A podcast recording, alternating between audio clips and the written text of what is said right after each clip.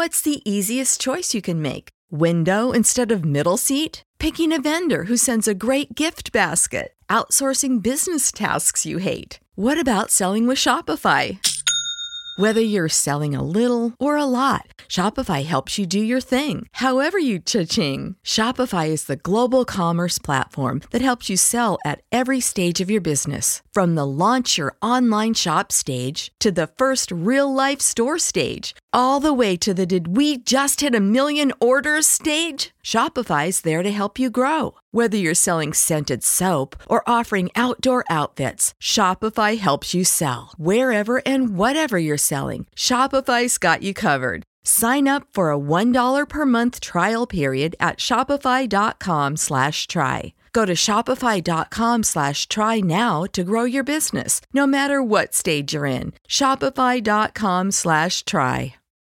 When you need mealtime inspiration, it's worth shopping Kroger, where you'll find over 30,000 mouthwatering choices that excite your inner foodie. And no matter what tasty choice you make, you'll enjoy our everyday low prices, plus extra ways to save, like digital coupons worth over $600 each week. You can also save up to $1 off per gallon at the pump with fuel points. More savings and more inspiring flavors make shopping Kroger worth it every time. Kroger, fresh for everyone. Fuel restrictions apply. All rise. Welcome to the Cyber Law and Business Report. Get the top story on the hot button internet legal topics of the day. This is your home for the latest on internet law and policy. Hear the latest net trends impacting business and have your questions answered right here. This is the Cyber Law and Business Report. Now, please welcome your host, the founder of the Internet Law Center, Bennett Kelley. Good morning. This is Bennett Kelley broadcasting live from the Internet Law Center here in downtown Santa Monica, the heart of Silicon Beach. Please be seated. We have a great show for you today. I just got back from Sacramento where we had a victory in scaling back uh, a dangerous email bill put forth by Dan Balsam that we'll be talking about on another show. But um, today is a special show. Um, on June 5th, in a packed ballroom at the Ambassador Hotel in Los Angeles, Robert Kennedy stood victorious in the California Democratic primary for president. He finished his speech saying, Now on to Chicago, and let's win there. A few moments later, he was fatally wounded and died that night. Now, I was five years old, and that is my very first political memory. I remember running home from Little League to watch the funeral. And growing up in an Irish Catholic family in New England at that time, it is hard to convey just how omnipresent the Kennedys and their legacy were. He had always been a hero of mine. And so now, on the 50th anniversary of that tragic day, um, it is my great pleasure an honor to have my favorite law school professor, Peter Edelman, and who was a former Bobby Kennedy aide and friend, to join us um, to discuss his legacy. Um, professor Edelman is a professor at Georgetown University, and uh, he worked with Bobby starting with the Justice Department all the way through the campaign and continuing even after his death, working with the Robert F. Kennedy Memorial Human Rights Foundation, and even later working with Ted Kennedy's 1980 campaign, which was my first presidential campaign. And so, Professor Edelman, I'm very glad to have you. Oh, I'm so glad to be with you, Bennett. It's terrific. So, um, I guess let's just start at the beginning. Um, you you were out of law school, you clerked with Supreme Court Justice Goldberg, and you got a job as a young lawyer working at the Justice Department. What exactly were you doing? I was a special assistant uh, under a, a, man named John Douglas, whose father was a great uh, senator from uh, state of Illinois, Paul Douglas. Um, and uh, John was the assistant uh, uh, Attorney General on the Civil Division. So uh, I, it was a great job. I sat with him with the with the senior people uh, in in talking about uh, all of the priorities in the civil division, and I got a, a chance to uh, do some a couple of cases in the course of the year. And then when there were major things uh, like there was a railroad strike uh, that happened uh, in that uh, period of time, um, and uh, so I the John needed somebody to do something very quickly, and I was allowed to to uh, write a, a brief uh, on that. Uh, there was a, a situation where a civil rights division lawyer was arrested by uh, some law enforcement in the state of Alabama, saying that that person was there uh, without having a, a license to practice uh, in Alabama, Alabama, which of course is absolutely stupid and wrong, but that doesn't matter. Uh, and I got to write a, a memo on that. So it was it was a great year, other than other than the fact that it was a terrible year. Yeah, exactly. Because two, two and a half uh, months into that uh, was when President uh, Kennedy was killed. And what was that like? I mean, I don't know to what what extent did you have interaction with the Attorney General at that time? Uh, uh, very little. I had met him when I was um, uh, at the Supreme Court. Uh, he he came and had lunch with us, and I sat next to him, and and so he didn't know who I was, but but I chatted with him a little bit. Uh, and then, uh, of course, when he lost his brother, he didn't. He was grieving, uh, as we know, uh, and he didn't come around very much for oh gosh, a number of months. So uh, he uh, was always a hands-on person who w- walked the halls, uh, and he would uh, pop into somebody's office, and of course they would be terrified, and he he would ask them what they were working on, and they would say something or other. Uh, so uh, he, of course, during that period of time, he stopped. So I only, uh, as far as a personal relationship, uh, my recollection is I was was invited up there with a bunch of uh, lawyers who had been hired during that period, uh, and so he was meeting people uh, in in groups of uh, ten or fifteen or twenty lawyers. Uh, I own, didn't really. I was fortunate, uh, having been uh, there at the right time in the Department of Justice. Uh, I got interested in working in his campaign for the Senate, and because I was there, I was able to get a job in the campaign. And how, I did how did that happen? How did that happen? That you got the, you got the campaign job.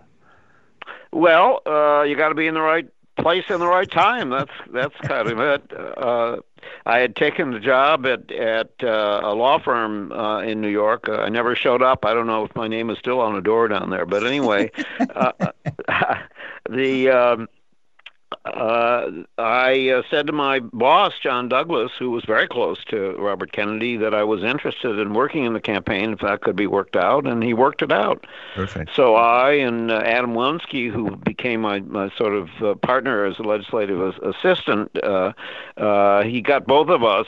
John got both of us into the campaign, and um, Adam was writing speeches, and I was doing research. So that's how it was done, and it was was quite fortunate and quite terrific. And of course, it was a successful campaign. And uh, from there, you, you joined the Senate staff as a legislative aide. Yes, and and uh, so uh, it it turned out I would have taken the job uh, accepted anyway, um, but I assumed that I would be uh, reporting to somebody who would then be reporting to the senator, and all of those people, uh, with one exception, who was the chief of staff, um, these were men in their 40s. They had to make money so they could pay the uh, the college uh, costs and that sort of thing, and it turned out that uh, Adam and I were reporting from the day one, uh, reporting directly uh, to Robert Kennedy, and not expected and quite terrific. Definitely. And uh, so, what is one of your earliest memories in working in the Senate? Uh, the the first thing um, that I remember that I was specifically involved in um, was that President Johnson decided to close a bunch of veterans hospitals, um, and for reasons that we thought were suspect. Uh, three of them were going to be in New York State, uh, and we thought that was not an accident.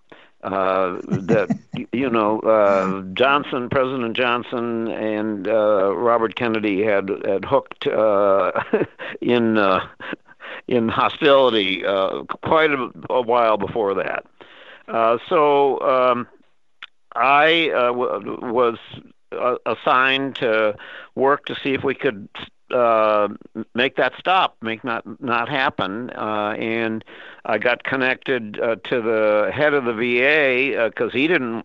He was, uh, of course, working for Johnson, but he didn't want these things closed. So we had a sort of uh, under the table discussion about strategy and so on.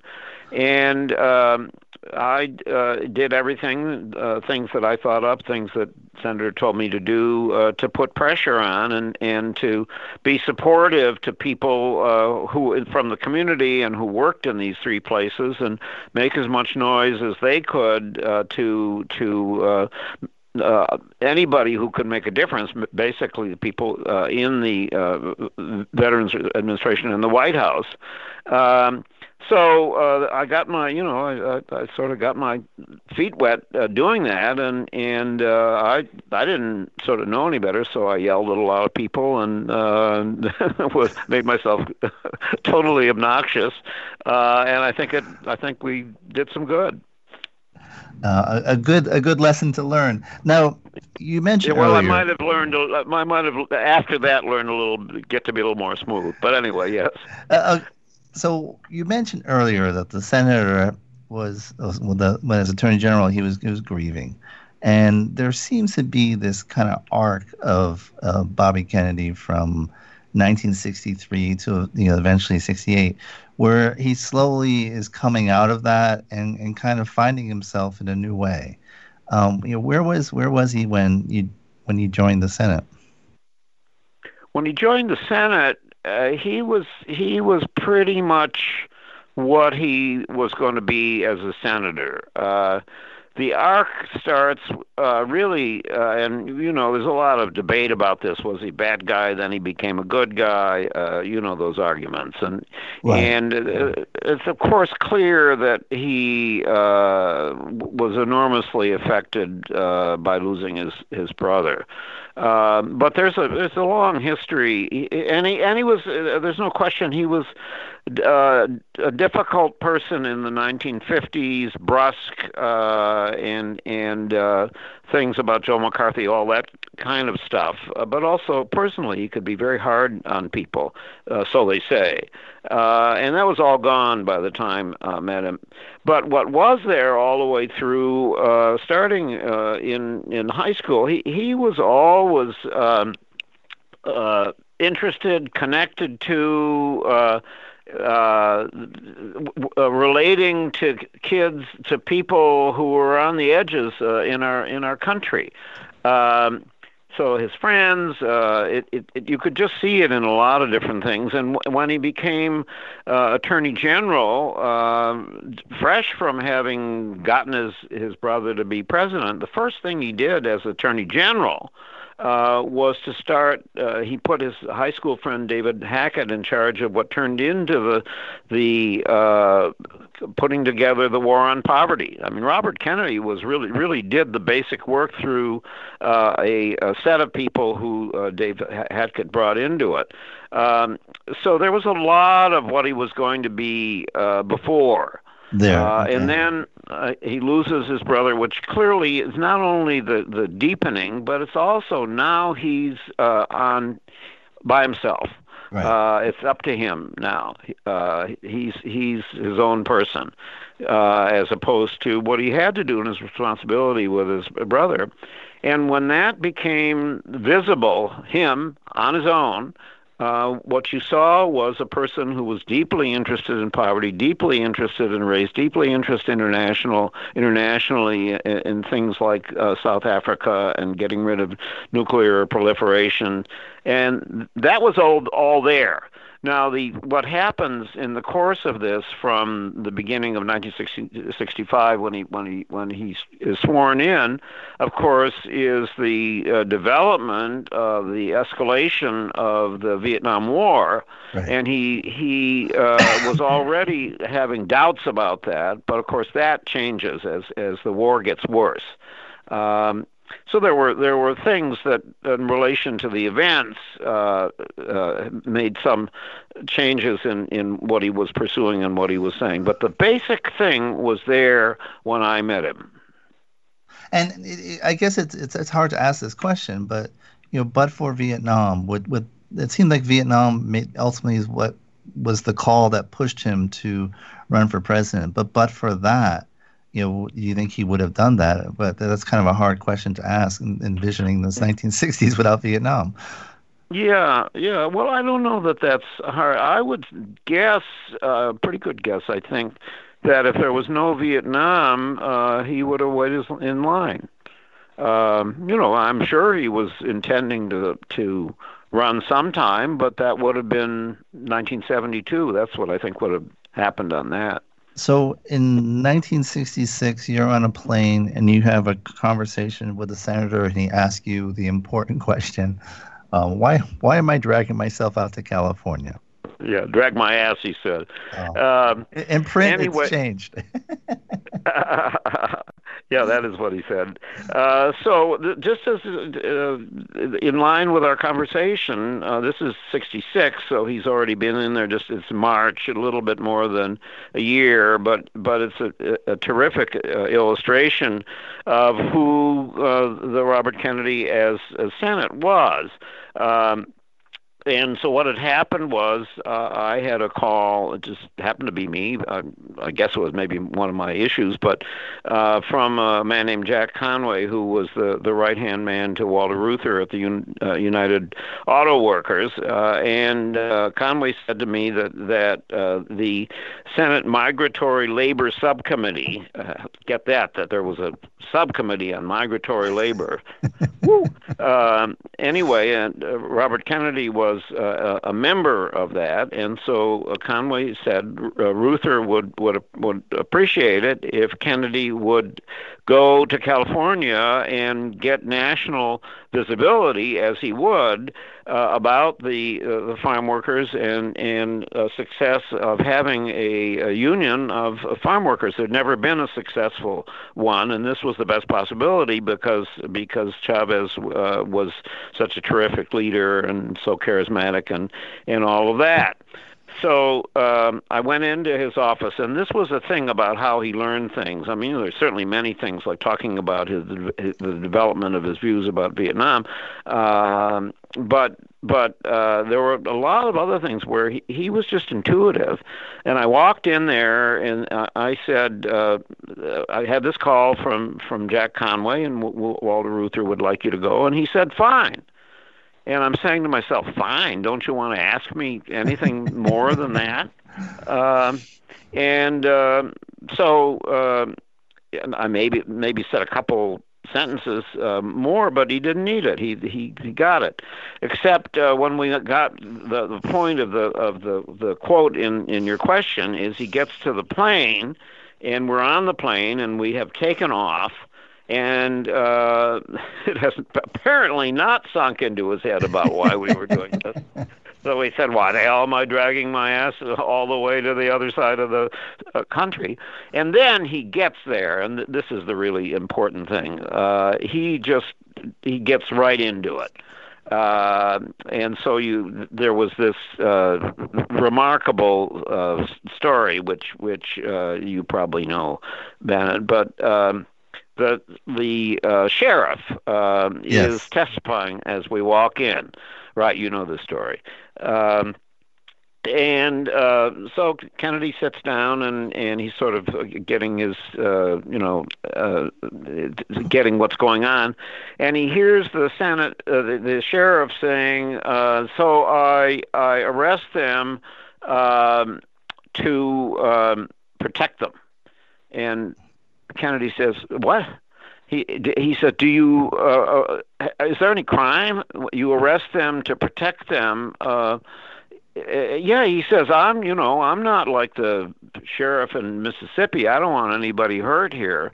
Uh, and Kennedy says again, uh, what's the crime? Is there any crime? Are they trans- trespassing? No, they're on the side of the road. Uh, and so uh, you're arresting them when they haven't uh, they they haven't uh, done any any crime. Um, and then he says. Uh, Sheriff, uh, it's lunchtime here, so we're going to take a break. And while you're having lunch, uh, I would like you to read the Constitution of the United States. And of course, the place goes up because the audience there are all farm workers and people who support the farm workers. Very few people are growers and so on. Um, so anyway, that's that's the story, and he, that's when he he meets uh, Cesar Chavez right after that, right after in that luncheon break, and they they find each other in the parking lot and they start talking, and uh, b- very just instantaneously uh, they become friends, re- really friends till death. And it become a very important um, friendship in, in a couple of years. Um, but we're to take a short break, and we come back um, we're going to talk about the senator's trip to Mississippi. You're listening to Cyberlaw and Business Report only on webmasterradio.fm. Stay tuned for more of the Cyberlaw and Business Report after this brief recess for our sponsors. Are you looking for the best in WordPress speed, security, and scalability? WP Engine is a digital experience platform for WordPress, powering digital experiences for large brands around the world. With easy to use site management tools and powerful do it your way development features, WP Engine gives you the flexibility to build it your way. Improve your SEO and conversion rates with a faster site on WP Engine. Learn more on WPEngine.com. Looking for a better way to get more traffic and interaction to your Facebook page? Imagine Facebook interactivity on your page like you've never seen. Introducing your new Facebook marketing fix Zo Social, the new and revolutionary way to easily manage and automate your Facebook contests and sweepstakes. Create a fun, easy to win contest by writing a simple Facebook post. Watch your post go more viral and generate loads of interaction. Track your traffic and generate email lists with ease. Zo Social is mobile friendly and complies with Facebook terms of service. Let Zo Social give your Facebook page some flash today. Zoom over to zosocial.com. A more refreshing kind of talk radio. Webmasterradio.fm. We're everywhere. The best gavel to gavel legal news and information on the net is right here. This is the Cyber Law and Business Report, only on webmasterradio.fm. And we're back and we're talking with Georgetown professor Peter Edelman um, about Bobby Kennedy 50 years later. And um, so we just finished talking about his first meeting with Cesar Chavez.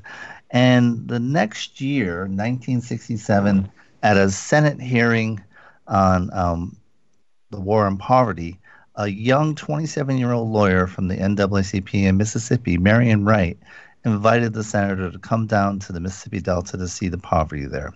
And Professor Edelman joined the senator in that trip. And can you tell us about that? One of my uh, the, really the major uh, work that I uh, gradual, gradually uh, focused on was about poverty uh, and a lot about race. Uh, we were doing uh, hearings all over the country because uh, it was necessary to uh, reauthorize the uh, Economic Opportunity Act, which was the legislation uh, that is we call the, the war on poverty. And there was a lot of politics about that, and the the, the committee wanted to go around the country and, and shore up support for it uh, in in in cities and in r- rural areas, Indian reservations, all of that. So uh, one place that we uh, that the committee decided wanted to go was to Mississippi because uh, there was a uh, Head Start program there that was in fact the largest in the country, and uh, the the state government had refused to take the federal money, and so the feds had, had directly sent the money down to a nonprofit that was independent of the state, and therefore uh, really a, a big nuisance or worse from the point of view of, of the power bro- brokers of, of the of the state, and so they were making as much trouble as they can. And the point was to get national visibility for uh, that very large. It was the largest employer in in the state, and it operated in 21 uh, counties. So it was it was really a big thing. Well, we got down there, and uh, the uh, person, uh, and I had come a couple days uh, earlier and had got in touch with her, and uh, had talked with her, had dinner with her, and so on. Was was Marian Wright, uh, to whom I'm now married, um, and uh, she uh, told the, the the committee when she uh, testified that well, yes, there were these issues about uh, CDGM. That's the uh, the acronym for the Head Start, um, but she said, I really want to call your attention to the fact that, that we have now in Mississippi families, children, uh, who are severely malnourished, uh, r- really uh, uh, just an awful situation of, of hunger there. And so we went up to uh, the Mississippi Delta. Uh, the, the committee did, and and actually, and, and uh, Marian was kind of a, along with a, a man named Amzie Moore, who was a a, a postal uh, a postman, but but also very very lively a civil rights lawyer in Cleveland, Mississippi. So he took us to see these families, and, and it was just stunning. Uh, there were children. Um, who were brought the families brought them out and stood in front of their shacks uh and there was there were cameras and so on. You saw these children who were in in rags and and who had swollen be- bellies and and uh sores on their uh legs and and uh arms that that weren't uh getting any better. And it was just just awful and uh, Kennedy, and he, he talked because he always he talked to the kids and he listened to the kids, uh, really listened to the kids, and asked them what they had to eat, and and of course the answers were not much. Uh, they hadn't had breakfast and that sort of thing. Uh, going into the houses and seeing there was nothing in the the uh, uh, whether it was an ice box or or refrigerator, uh, mostly ice box, I think. Um, so he was walking with me across.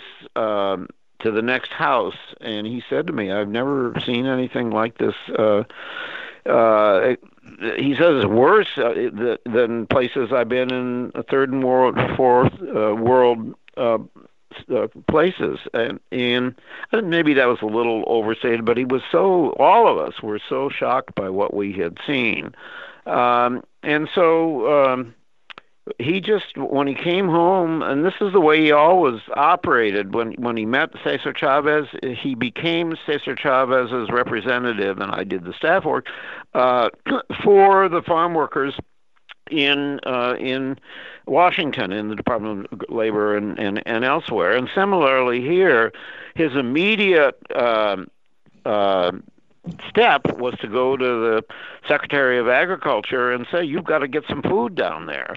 Um, and as long as he uh, was as uh, alive, which was another uh, slightly more than a year, uh, he spent a tremendous amount of time trying to make the, the question of hunger into a, a, a national uh, issue that would have some results uh, to to stop this. And this is what what happened with him. Time after time, he would there, there'd be something that he would learn about that he would see, and add to the list. Nothing ever went off the list. Uh, but especially the question of hunger, which was so shocking. And, and when he comes to uh, uh, campaigning for president, he talked about hunger in Mississippi every place he, he went because because he thought it was um, so shocking, and also that people should know about it. Right. This is America. This shouldn't be the case. Yeah. Now yeah. you you would later tell the senator you think he should run for president. Why why was that? And what was his first reaction? That he should run for president? Yeah.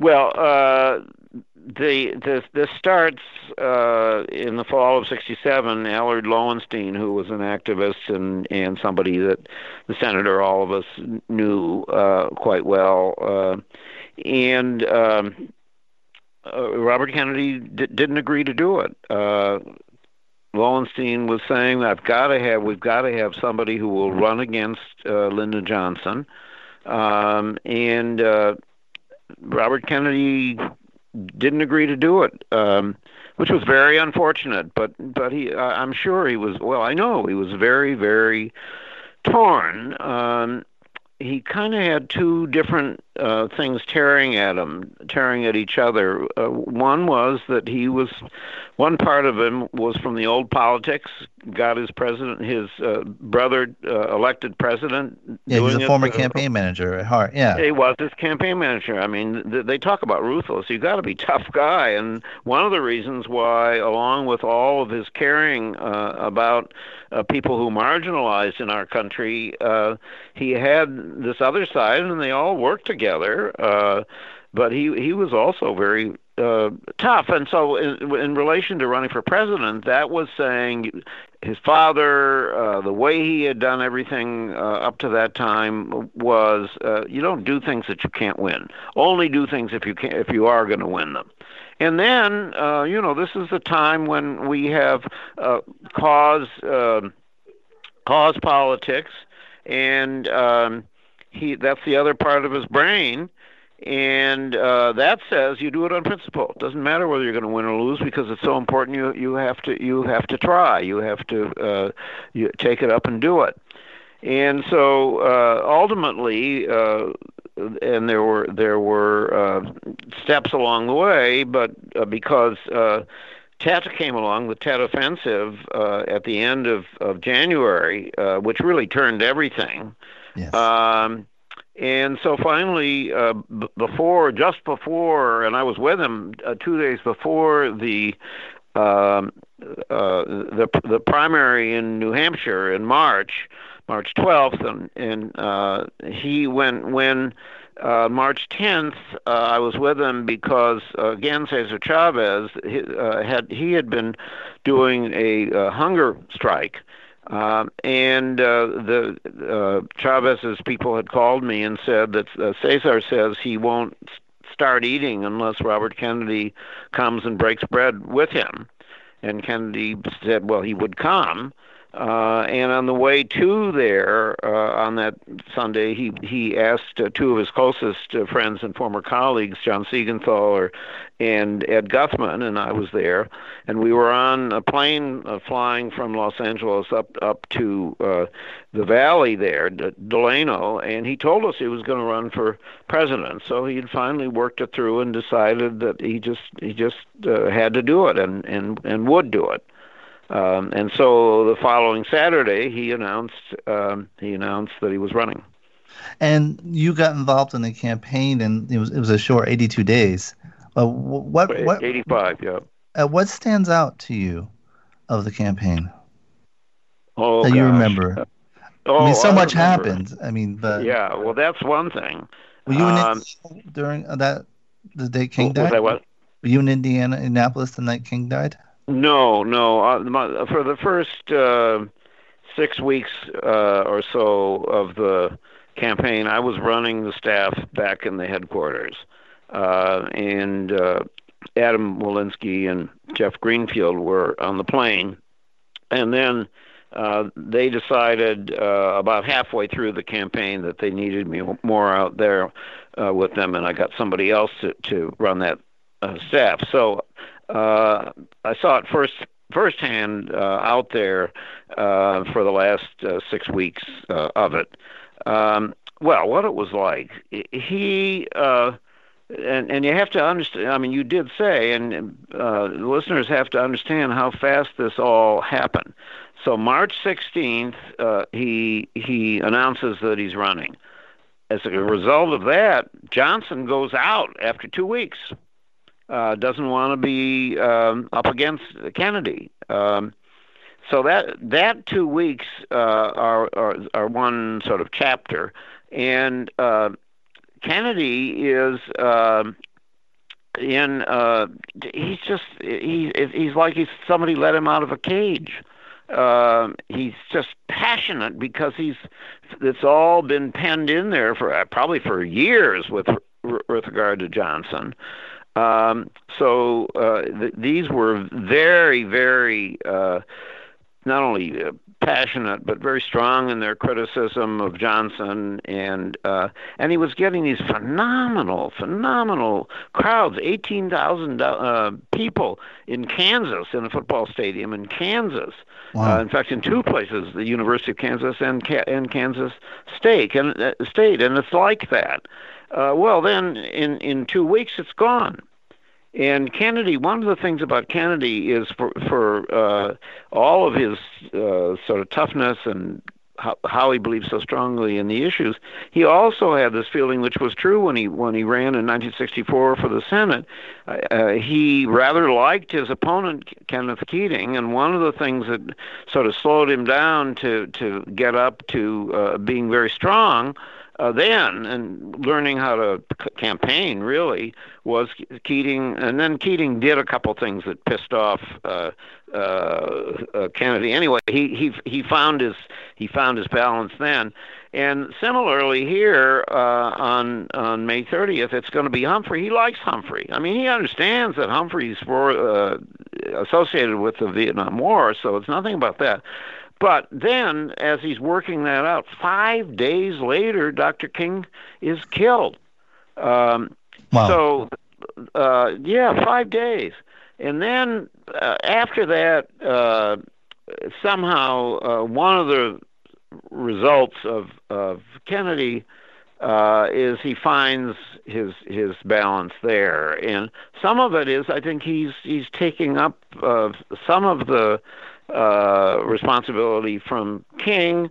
Uh, and it, anyway, it just gets him very, very focused. Uh, and so uh, from there, in, in early April, um, in other words, about uh, two months, uh, uh, Kennedy is is quite clear on what he's saying, and and uh, he's got uh, the whole uh, the purpose and the strategy. I think. Um, and what that turns into, uh, and there's a, a good book uh, by a man named Thurston Clarke um, about the campaign, and it's very well documented. Um, he says it, doesn't matter where he goes. He he he. I mean, he talks about um, uh, every place he goes. He he says something about how glad he is to be an X, and you know, uh, Ethel says, "I hope you go out there on the campaign and you go to X." And I mean, you know, he would kind of make fun, and they would all everybody would love that. Um, but he always talked to whether it was white, uh, black, whether it was uh, uh, urban, whether it was uh, r- rural. He would talk about uh, the war and he would talk about race and poverty, and he would talk about that uh, particularly in talking about hunger in Mississippi. Every place he went. Um, and and he also talked a lot about giving people uh, a sense of, of having their own power in this democracy. He would say that to people, which which uh, it, you know in, a, in an odd way, it's kind of what Trump said, except uh, Robert Kennedy meant it, and and he knew what he meant. Um, so that was all clear. And one of the things that was very strong about the possibility that he would succeed is that people knew he was saying the same thing to everybody. And even when they uh, disagreed with him, he was being um, he was being uh, honest and clear and sincere, and also the, the the the sort of tough side of him is they knew that not only that he meant what he said, but that he would be very committed to do something uh, to to get us to be uh, the better kind of country that we should be. I saw so, a clip uh, with a you speaking to med students. I think it was in Indiana, and they asked, "Well, who's going to pay for these programs?" And he said, "You." yeah. Yeah, he yeah, was he was honest and something no politician yeah, would yeah would do. Right. Right, and he also told those college students that uh, if they were taking, uh, getting uh, uh, a pass that they didn't have to go to the army, that that was wrong. Uh, that the fight was being done by people who weren't in college and were largely disproportionately people of color, and he took that took that right to those students, saying, um, you know, what you're doing, taking that, um, you're just wrong and you know they disagreed, but they they really had to respect that he came and said that. So, uh, June 5th, you, you left California and went to New York to prepare for. Was New York going to be the final primary? Yes, but I went home to Washington. I never got to. I went to New York then when we had, had went for the funeral. Okay, so you were um, you went back to Washington. And you're getting ready to go to New York for the primary, and um, when and you heard late that night. What was your reaction? Yes, Mar- Marion and I, uh, we, we we skipped a little in the story of Marion and Peter here. Uh, from my meeting her uh, when I went down to Mississippi, uh, I was telling you about hunger, but there was uh, also uh, a relationship that that uh, resulted in, in our getting married, uh, and so uh, we were. Uh, yeah, we got married in July, and we were essentially engaged or whatever you call it. Uh, and so we were in her um, apartment at 3 a.m. Uh, and we were lying on the floor, and the television was on, but we were kind of we were more sleeping than not.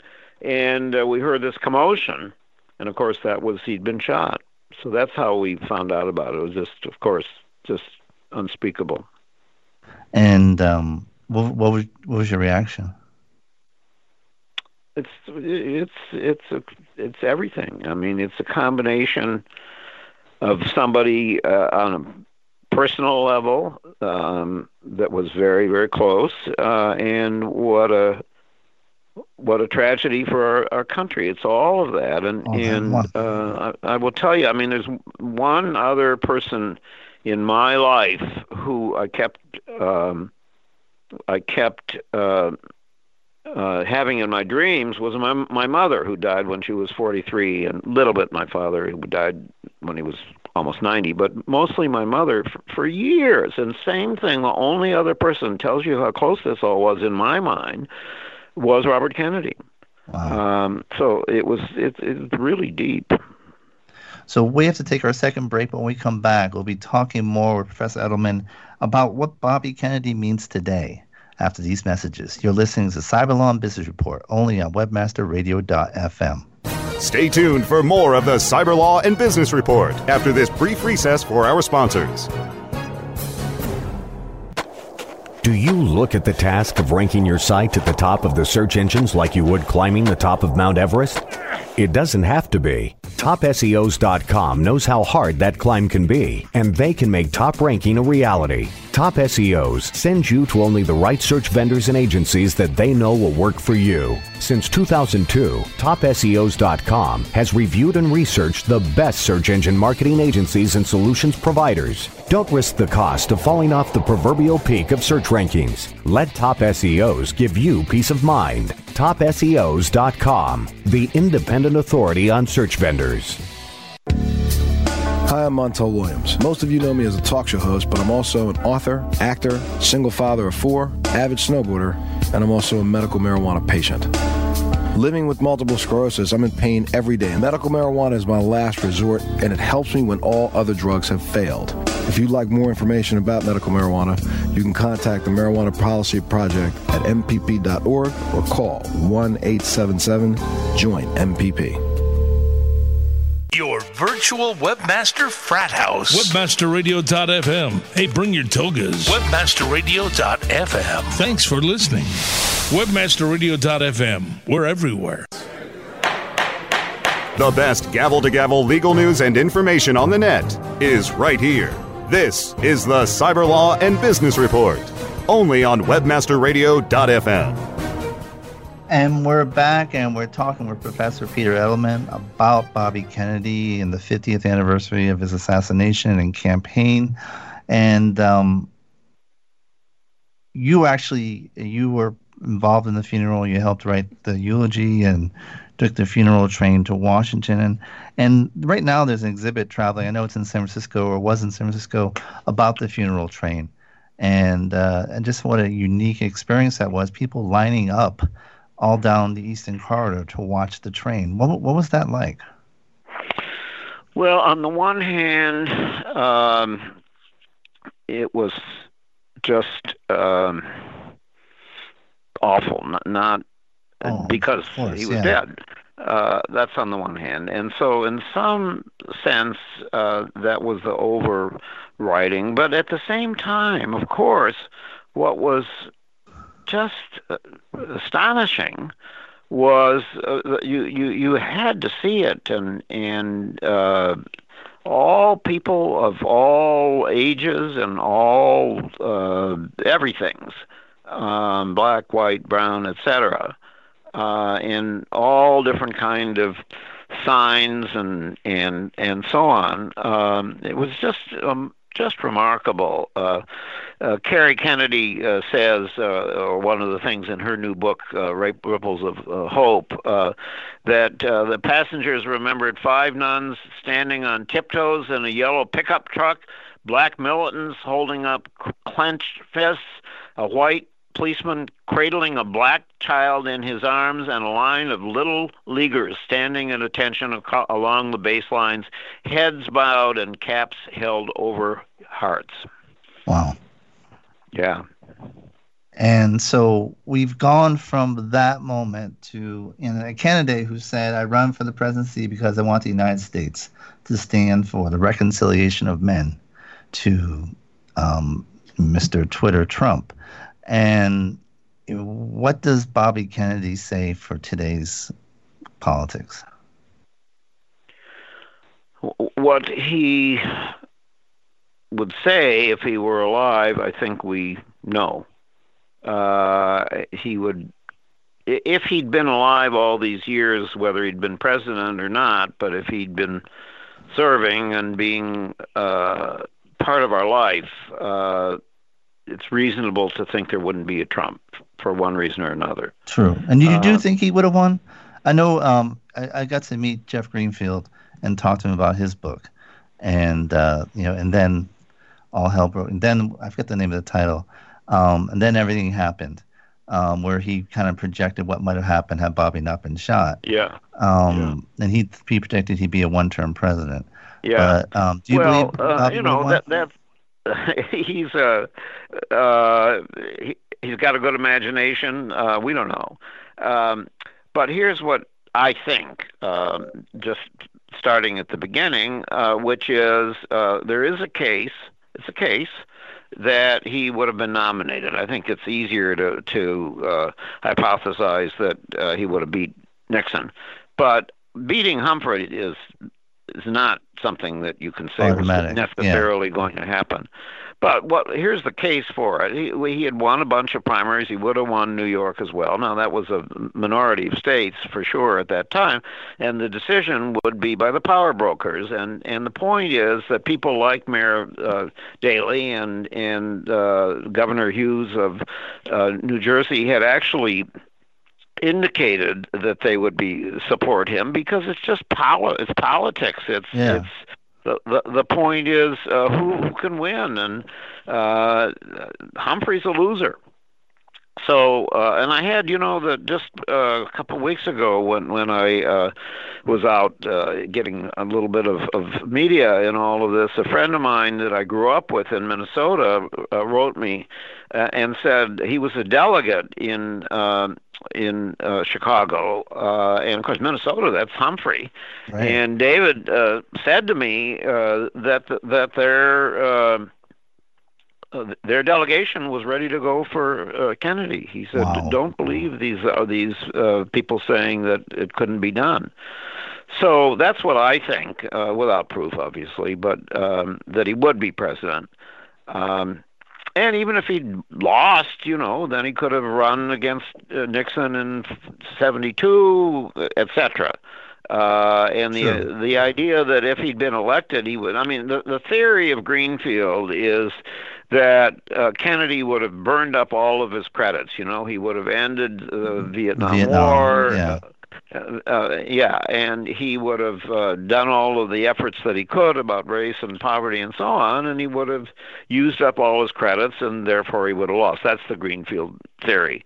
Um, anyway, you know that you can make these ideas. Sure. You can, Now, you you wrote in the American Prospect. You have a piece about you know what um, Bobby Kennedy um, teachings for today, and just so for our listeners, as usual, on our show notes at cyberlawradio.wordpress.com, we have a full in, information about Professor Edelman and links to these articles uh, and information about the campaign.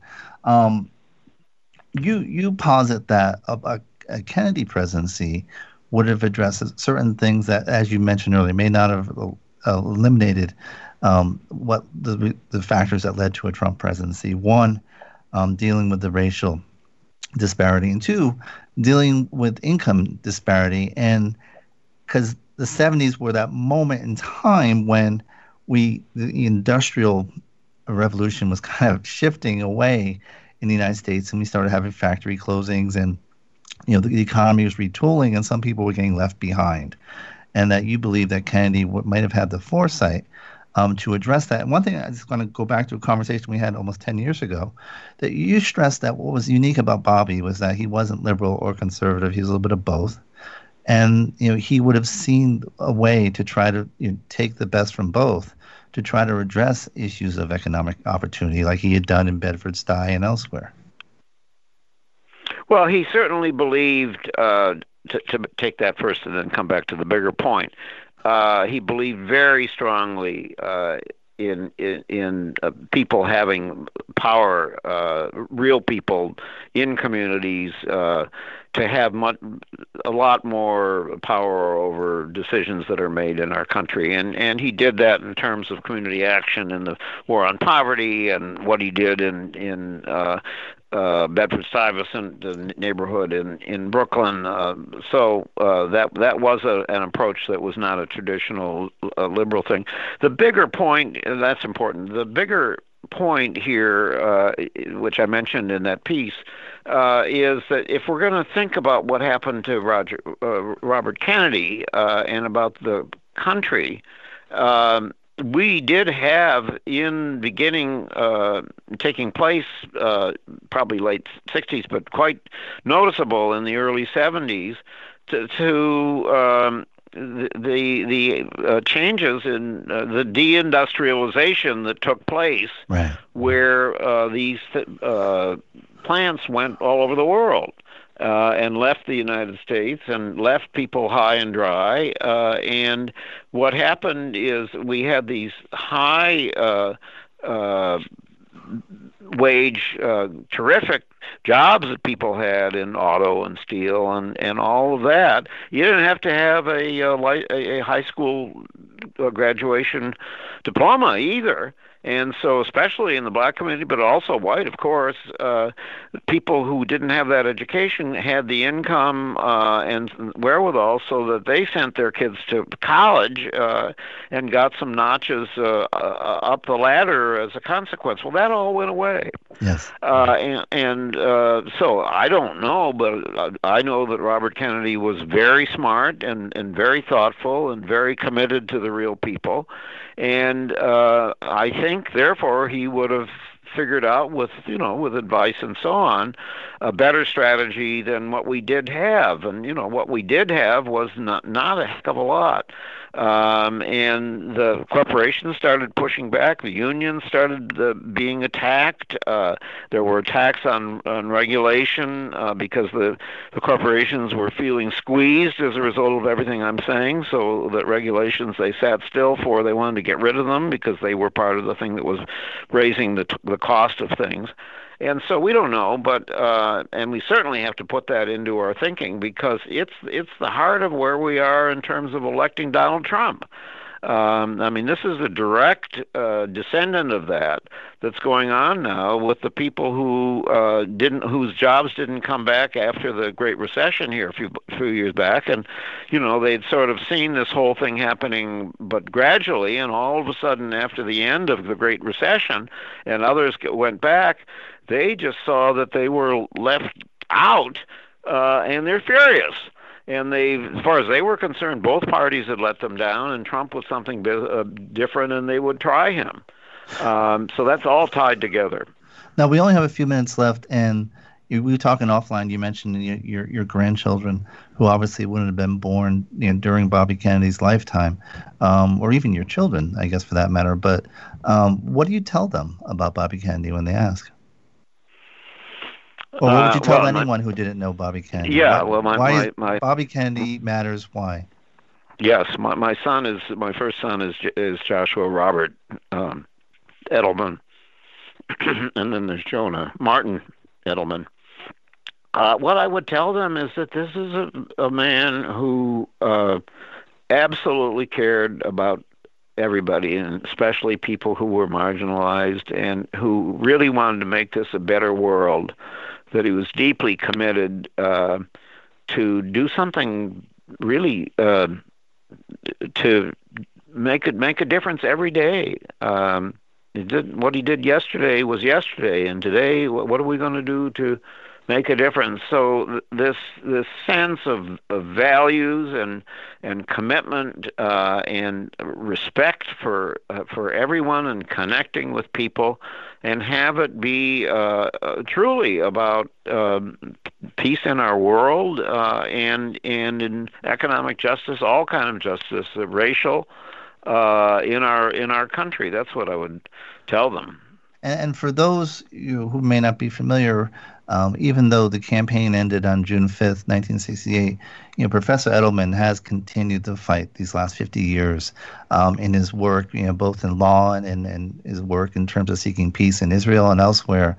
And um, so you definitely look him up. He's someone to, um, who I, I'm very proud to know and who's really fought the fight these last 50 years. I do have to get in one last question. Um, you- Bobby Kennedy had a daughter who um, was born after he died. So his his youngest actually um, was born after he died. And in um, 2015, I believe she was nominated for an, an Oscar for um, her film on the last days in Vietnam as a documentary filmmaker.